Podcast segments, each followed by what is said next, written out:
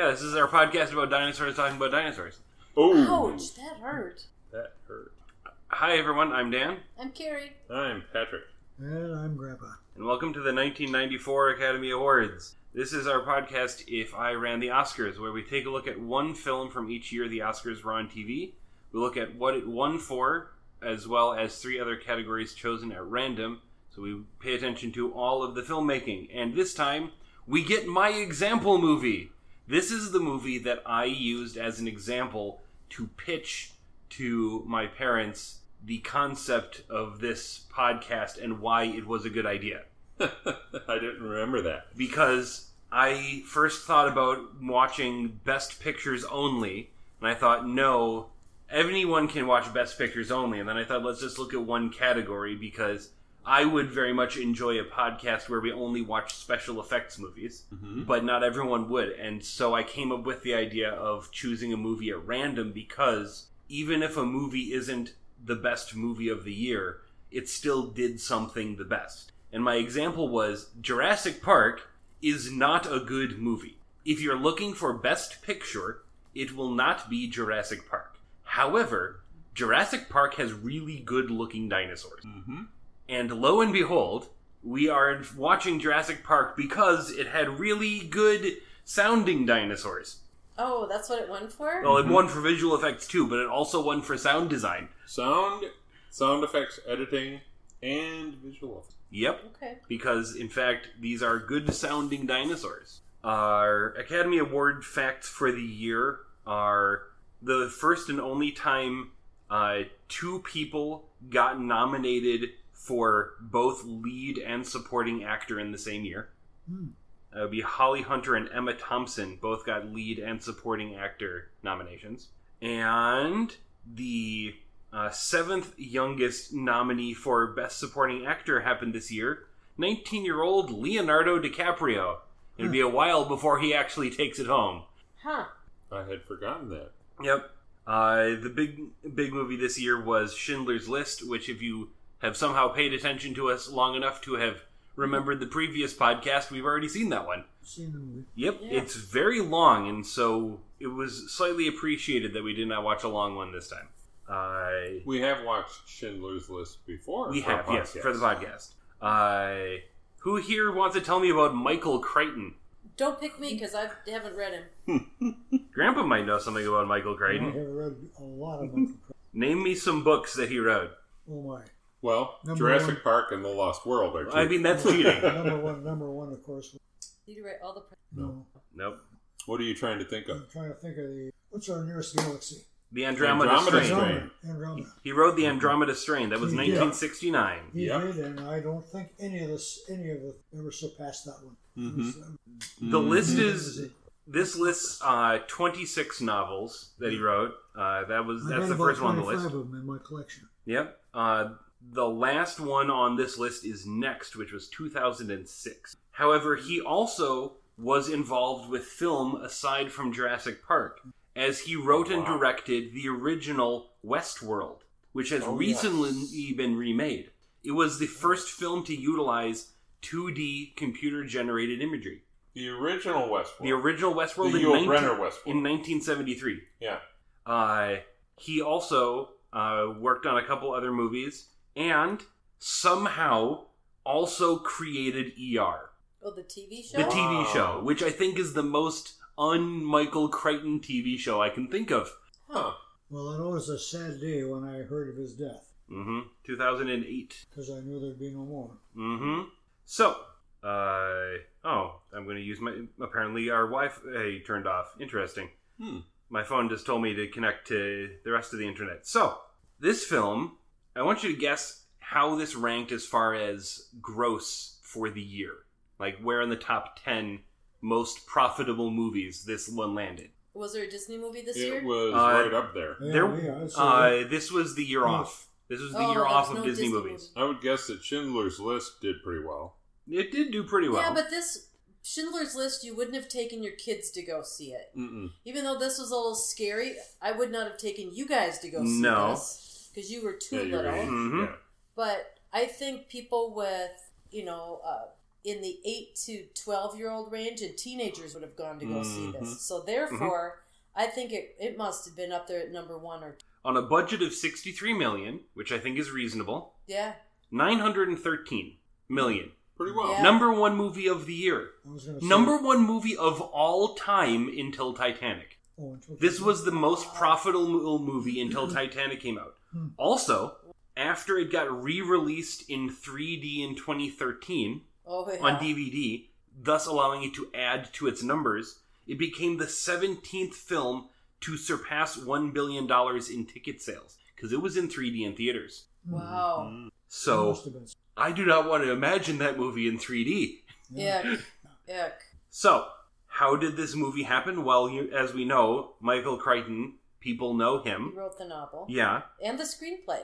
he Or did. worked A, on he, the he screenplay. worked on the screenplay. Steven Spielberg learned about it before it was published in 1989, while discussing what would eventually become ER.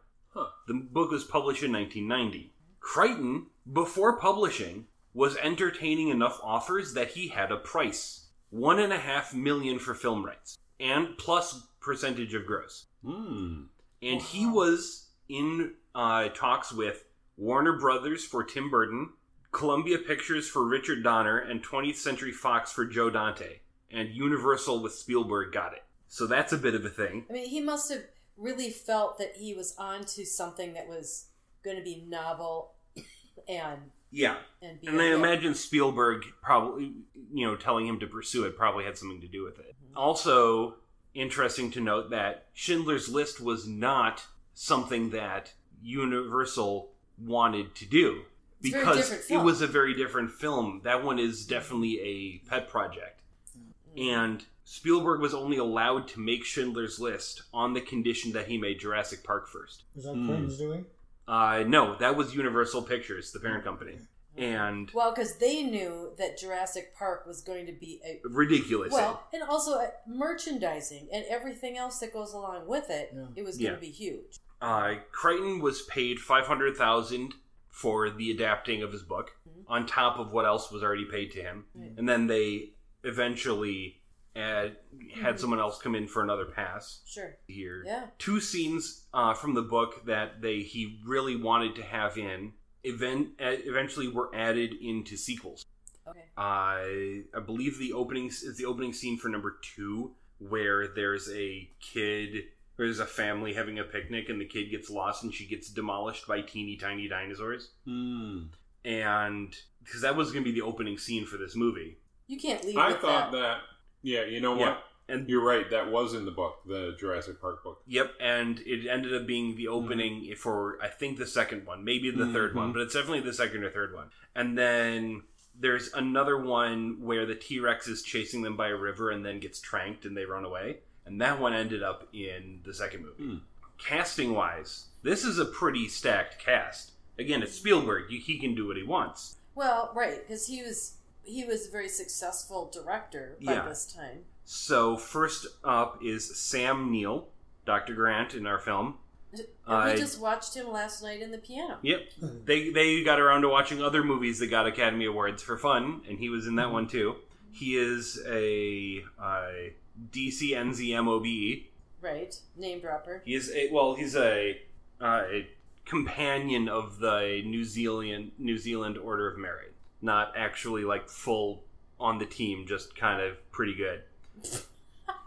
That sounds Kind terrible. not bad, huh? Yeah, For- I- Kind yeah. his really first major film was Sleeping Dogs in 1977. Of course, he was in the piano Omen Three: The Final Conflict. Mom says no. Yeah. Uh, he was also in Jurassic Park 3 and the upcoming Jurassic Park. What are we on? Six now? Oh, I Five or six? No idea. Jurassic World Dominion coming Oh. out next year. Oh, that just sounds terrible. hmm Uh, and uh, apparently an episode of Rick and Morty for things that the kids care about. Next, Laura Dern. Uh, s- those of you who are older might know about Bruce Dern, Mm-hmm. her That's your dad. Mm-hmm. and Diane Ladd, her mom, both actors. Uh, she has an Academy Award. I uh, don't believe it was for this one. No, not for this. No, No. I think it's. Uh, but Hmm, when she made this film, she what it was didn't for. have her Academy Award yet. Let's see. She is in Blue Velvet, Wild at Heart, Uh, you got a nomination for Rambling Rose. This one, of course, put her on the map. This one really puts you on the map when you're in this When The- you're in this kind of a when you're in this kind of movie. People will pay attention to you. Uh, most recently, nerds would nerds would recognize her as being in Star Wars: The Last Jedi, where she plays the general with the pink hair, and pe everyone on the internet disliked her for being kind of a bitch. Oh, the internet Huh. people. Uh, but she was also in Little Women in 2019. She's in Little Women. She Geez, I heard just today that there were seven or eight Little Women, Little Women Movies? and movies. Yeah. Yeah. Yeah. Well, that's a very recent adaptation. Her Academy Award was in 2019 Really? for a movie called Marriage Story with Adam Driver and Scarlett Johansson, aka a guy in Star Wars and a guy in Marvel movies. Hmm. Next on our list, the Right Honorable Sir Richard Attenborough, who we've oh. talked about before mm-hmm. because he was doing Gandhi. So we don't have to talk about him too much. I don't think he's acquired more titles since we last talked about him. Life Peerage. Oh, because he's a member of the House of Lords. Or was for, wow, 12 years. Are there any more titles for God's sake? Uh, Right Honorable Knight CBE FRSA. I mean, he's no, a I lord. wasn't asking. I was just musing. Oh, I- did- oh, wondered you were if- just- No, no, no. There are any more. Oh, Uh, probably you probably figure it out somehow. Sergeant in the Air Force during World War II. I don't know if we mentioned that last time. Sergeant, huh? Yep, made it to sergeant. Wonder what his job. I I don't know, but he was in the Royal Air Force Film Production Unit, so probably Ah. filming. Okay, okay. So he wasn't bombing. I don't think he was bombing things. No. Uh, however, someone we haven't talked about is Samuel Leroy Jackson. Never heard of him. Samuel Hmm. L. Jackson. Hmm. He Oh. he was the Cleveland. what? Yeah, no, th- he was the uh, long-suffering computer nerd who actually gave a shit, uh, and was perpetually smoking the end of a cigarette somehow. Right. Yeah. Right, which I uh, seem to remember was written in the book Yeah. Well, that he was smoked like a stack. Now you remember oh, a few podcasts ago when I talked about the guy who was the fourth highest grossing actor of all time, just on the back of being in a lot of right things. up there. Samuel Jackson is the first grossing actor of all time. you're kidding me. If you dis if you disclude cameo appearances, which I, which is slightly cheating, Huh. his films are up to twenty seven billion dollars. Wow. Uh, his start was in ni- he, his rise to fame was started in 1988 with Coming to America. He was in Coming to America? Probably not a big part, I've never seen it. but then he was in it's Good. a, kind of a. It's Yeah. farcical. But he was in Goodfellas, Menace to Society, True Romance, Fresh, uh, one, two, three, four, five, six Spike Lee movies, one, two, three, four Quentin Tarantino movies, I've never seen any of these. that are- eleven Marvel movies, and also Oh, appearing in the. TV shows. Huh. Mhm. Uh, he's Frozen. He's Frozone in The Incredibles. He's Oh, Mace yeah. Windu in the Star Wars movies. Mhm. Yeah. Uh, I forgot about the fact that he's done those franchise films. Yeah, um, he's the voice. Uh, no, no, that's we're gonna get to Wayne Knight, who's also in uh, Disney movies. We'll get to him in a second, but yeah, no, he just does stuff, and he at this point he's got the distinctive enough voice, and he's cultivated enough of a personality online without having to do what other people do, which is interact a lot online. He doesn't have to do that. He's just allowed himself to be stereotyped basically Mhm. and lean into it in the way that I think people like uh, the like early Star Trek actors didn't want to do. They didn't want to be lean, they didn't want to be stereotyped into only doing that. And he's been totally okay with it. Like, you know, Snakes on a Plane. He didn't have to do that movie. Right. But that movie put him on the internet map Sure. cuz it was stupid. Because that's a ridiculous film. It was a it's uh grandpa, you probably haven't heard of this one. It's called I haven't Snake heard of any of this stuff. It's called Snakes on a Plane. And in this film, there is a No, plane. wait, it's snakes. snakes Sneaks on a plane. on a plane. And in this film, there is an airplane, and there are snakes on it.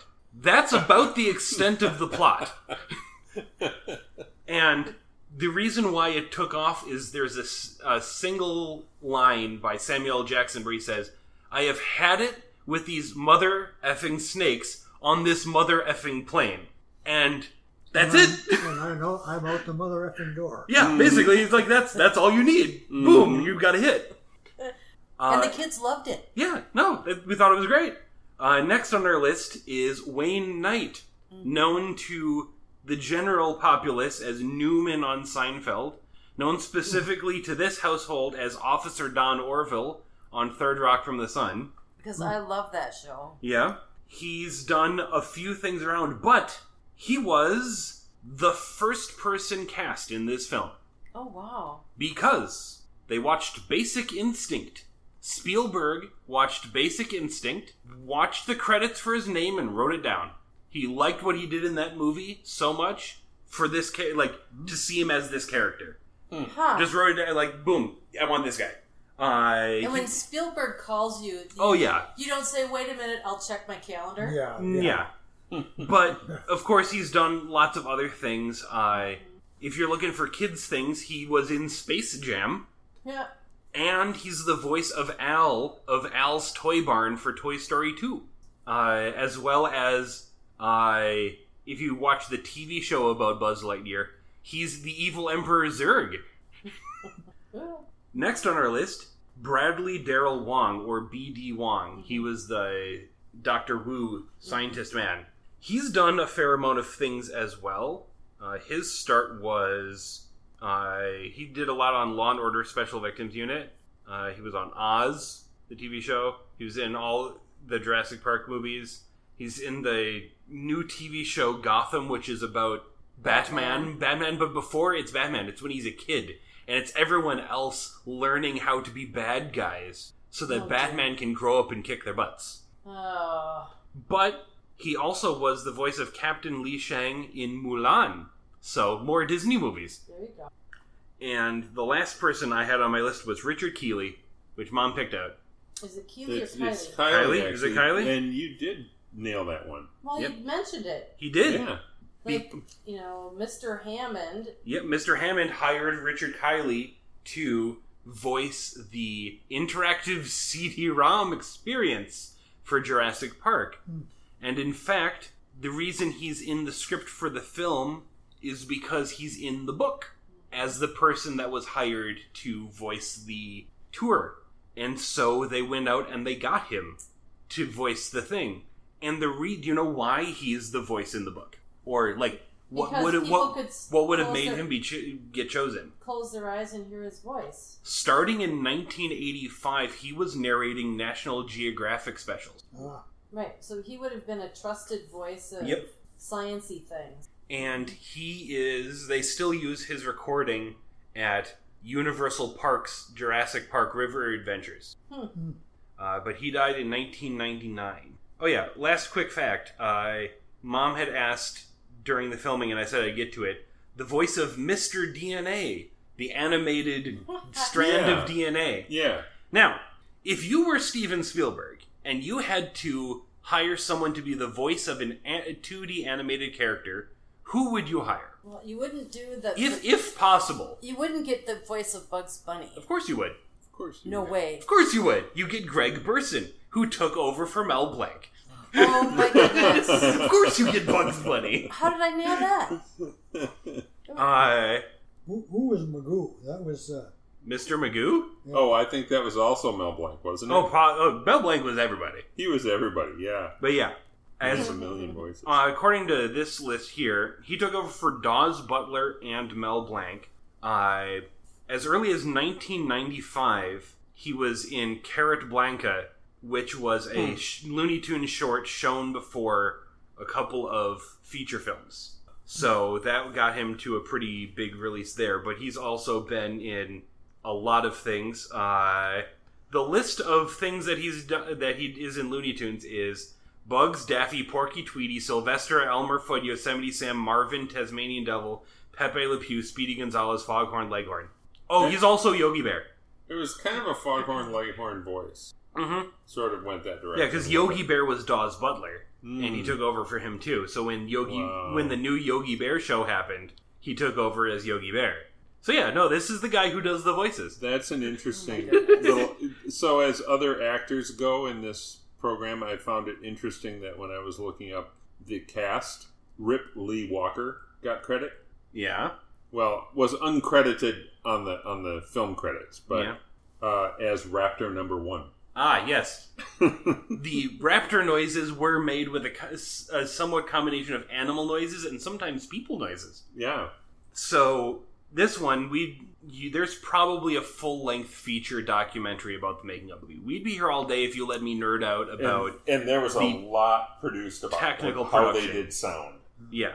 I I did promise to not mention too much of Jeff Goldblum. Hey, I have to tell you something. Okay. I think I've turned a corner on Jeff Goldblum. I think that this was. He didn't seem like he was overacting. I mean, there was the times where he's just going. Ha, ha, ha, No, ha, I, ha, you know, pardon me, but I uh, Jeff Goldblum was he the guy? It was the guy without a shirt on at the end of the movie. He He talked was, he was fast. the mathematician, Yeah. the chaos chaostician. the chaos theory guy. He Yeah. wore black clothing. Yeah, okay. okay. Yeah. Yeah. Now, I I I would make comment about his role though because I read the book after I saw the film, and the way the character was written in the book, he did a really accurate portrayal. In fact, the casting director agreed with you Yeah. as she read the book and then said, "Oh, yes, Jeff Goldblum." It was it was a great role Mhm. for him from the standpoint of how he was written. Also trying out for the role, famous thespian James Carrey. Oh, that would have been. That would have been a much been different. different. That would have been a much different movie. No, no, I don't think I Where would you, like that. where you people are talking, I don't think I read this book. I thought I had, Yeah. but I, I don't remember these. Well, it's in your details. collection. Yeah. Uh, You know what? I think it wasn't in your collection. I'm just. I I'm- bought it in Colorado. uh, Ariana Richards, the who played Lex Murphy, the hacker girl, was hired because of screaming. In fact, she said when she was called to the casting office, they just asked her to scream. That was her audition. Yeah. And basically, the reason why she got hired was Steven Spielberg took some of the audition tapes home and was playing them on his TV, and his wife ran into the room after her scream and wanted to know if the kids were okay. Huh. Like, she was the most believable, we're going to die scream. You can't beat that. That's a testimonial. Yeah. Right there. I kind of want to find my one favorite dinosaur noise thing. Uh, it was the tri- it was the sick Triceratops. Mm. uh, is cows near where he works at Skywalker Ranch, combined with him breathing into a cardboard tube. because it's going, oh. Yeah, yeah. I noticed it, but I. Uh, Yep. It's the. They have a lot. They have basically the anatomy of all of the different sound effects here, and they are ridiculous. Well, Redo can ridiculous. that on their own. Yeah. Uh, sound wise, the other fact we want to talk about, since this is uh, related to what it won for, is Spielberg financed an up and coming sound, like theater sound company. Such to make sure that the sound for this movie would hit properly in theaters. Now, of course, this was a good investment because once you have a company that's good for theater Mhm. sound, you're going to keep making money off of them. Right. Right. But it was interesting that this is the one where he said, "No, no, no, no, no, no, no. We need them woofers to jump because you did." We want we want that subwoofer rumbling. Yeah, and they did a good job on pacing. I think so. I think it was. Uh, yeah. Well, I mean, we just watched the piano last night, which has a lot of. Slow parts. Well, no, it's just it's time for you to think and to anticipate and to be and to let you feel the anxiety. Where sometimes this is it's more of a that modern sensibility where uh, films sometimes got to get them done in an hour and thirty seven minutes. Yeah, So then they they move at such a rapid clip that I'm just constantly experiencing things uh, because they're presented to me visually instead of me thinking, wondering what's going to happen next. Mhm. And one of the things that's nice about this one also is that it didn't show us the dinosaur, the scary dinosaurs, fully until it was time for them to be dangerous. hmm and yet we didn't feel like we were missing out. I don't I because back to my good example of when they remade King Kong and King Kong doesn't show up for the first half of the movie and the movie isn't about King Kong for the first half of the movie. This movie is about dinosaurs and how it's possible for them to destroy you and we don't see them until it's time for them to destroy us. So they're they're allowed to be sort of Schrodinger's dinosaur, either they're scary or they're not. Well, and but that gives us time to perhaps make our own decisions. Yeah. We're not sure if this park is a good idea or not. and that's a genie they can never put back in the bottle. Like the f- when they Mhm. redid Jurassic Park, one of the first major things they have is a guy standing in a pen with three velociraptors, giving them like hand signals that they're obeying. Like the one of the first major things you see in that movie hmm. is dinosaurs being not scary. That's weird. And to make sure the dinosaurs appear scary, they have to invent a new dinosaur. Spoilers for a movie mom's never going to see. Right. They have to invent a new dinosaur that can communicate telepathically with other dinosaurs and force them to be scary. That No, really. Okay. that's a dumb idea for a movie. Yeah, they've run out of dinosaurs. They had to make new ones. First time I heard that uh, they had actually found physical evidence that dinosaurs were communicating with each other sound wise. Yeah. I thought, oh, what's next? Mm-hmm. So, on. I are we on to what it won for? I think. Yeah. Okay. Step one. Forgot to open it. Scroll, scroll, scroll, scroll, Well, scroll, scroll. Sound editing and Best sound recording is what we're going to call it. So this one is specifically this one's going to be like the sound mixing and adding it to the screen versus sound effects, which is the actual creation of the sounds. Okay. So one for both. And first we're on sound recording, so the sounds were competently, definitely very well mixed into the film mm-hmm. and needed to be. Yeah. yeah. And then I luckily our first extra is sound effects Mhm. so we can move neatly into were the dinosaur sounds sufficiently dinosaur like I'm not knows? that Who knows? old. Ow, Dan. who knows but it won for both so yeah, it's the kind of thing that you didn't really have you didn't you could never pretend to have contact uh, some this movie was partially inspired by godzilla movies unsurprisingly and godzilla makes noises but you have no point of reference for what godzilla what you think godzilla should sound like Except for a Godzilla movie. except for Godzilla movies. But people might have an idea of what a T Rex should sound like Why?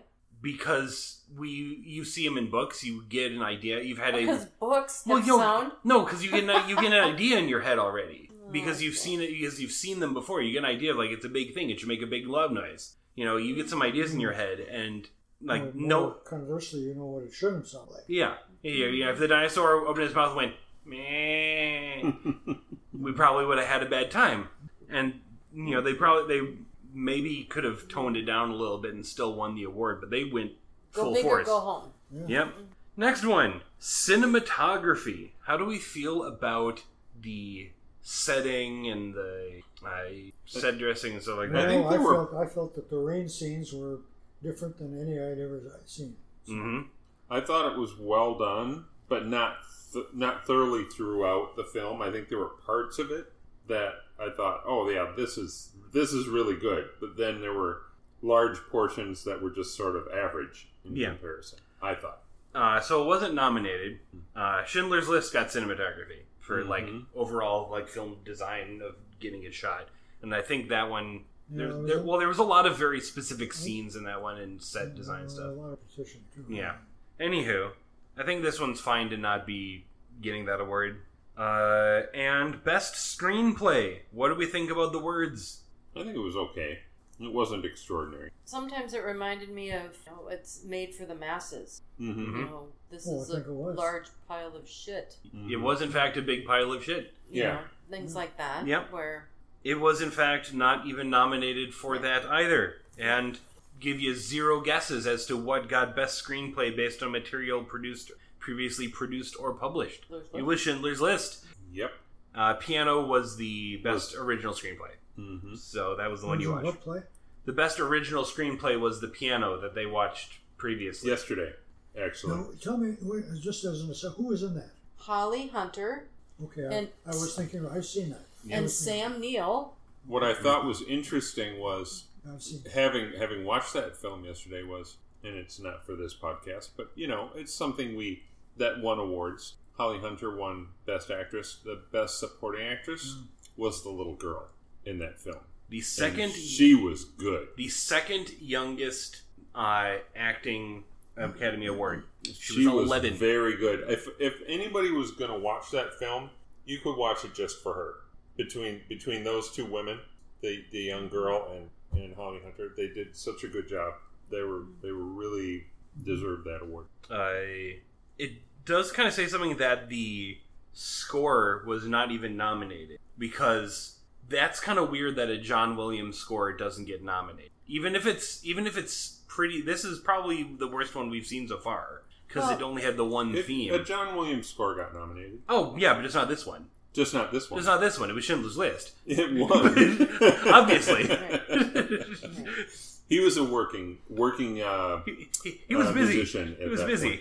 yeah, But no, this one not even getting nominated does say something for just how generically just okay this one was compared to the rest of them. And I know Grandpa's not a fan of John Williams most of the time, and I'm a big fan of John Williams most of the time. But This, There- there this was to only- me, it was only one theme. mm-hmm. well, and Yeah. when the guys had put the disc in and they were That- waiting for us to gather, the- That would happen anyways. Right, but sometimes, you know, when you put the DVD in and it's playing that little snippet of a theme over and over again, sometimes you don't mind. hmm With this one, I told the guys to stop it. It was making me crazy. Uh, yeah, no, there's not much more to say on this one. It's it's Jurassic Park. I've never if seen you, it. if you want to watch a movie about dinosaurs, this is the one you should watch. And but I then, think it's good to watch with an eye toward the special effects. oh, definitely. uh, even for its time, the It special was- effects in here are really good. It was way, way ahead. I mean, ahead of its Yeah. time. Once you start paying attention, you'll notice that animatronic dinosaurs never walk. Mm-hmm. In fact, they would have scenes where they have to cut away from the animatronics so that the CGI dinosaur can walk into shot again. Sure. But like the the Velociraptor, it was the only one they really showed its legs when it was hmm animatronic. But it would have only ever stand, and then they cut away, and then the next scene it's CG. And this was also before they had the uh, idea to make CG look real. And I don't mean make it look photorealistic. This is a problem that they had when they did the new the Star Wars movies number 1, 2 and 3 because they did Star Wars 4, 5 and 6 with a Yoda who was a puppet and it was fine and everyone was used to it. Mm-hmm. And then in Star Wars 2, which came after Star Wars 5 and 6 for reasons, Yoda was computer generated. And it looked better because it wasn't a puppet. But people didn't like it. Right. So in they did Star Wars 7, 8 and 9, which were after these for reasons, they made Yoda a puppet again, and everyone was okay with it. When they did the TV show where they had a baby Yoda, he's a puppet most of the time, but sometimes he isn't. When he isn't, they make the computer thing move like it's a puppet. Huh. So that Hmm. it's not that it would of course it would look better if it's you know Smoother. CG if it's Mhm. smoother, but it's consistent. Hmm. And it would have it's something that they just weren't wouldn't have been thinking about. Mm-hmm. But if the CG dinosaurs move just a little, you know, blocky, just a little bit clunky, it would make it look like they never switched. Sure.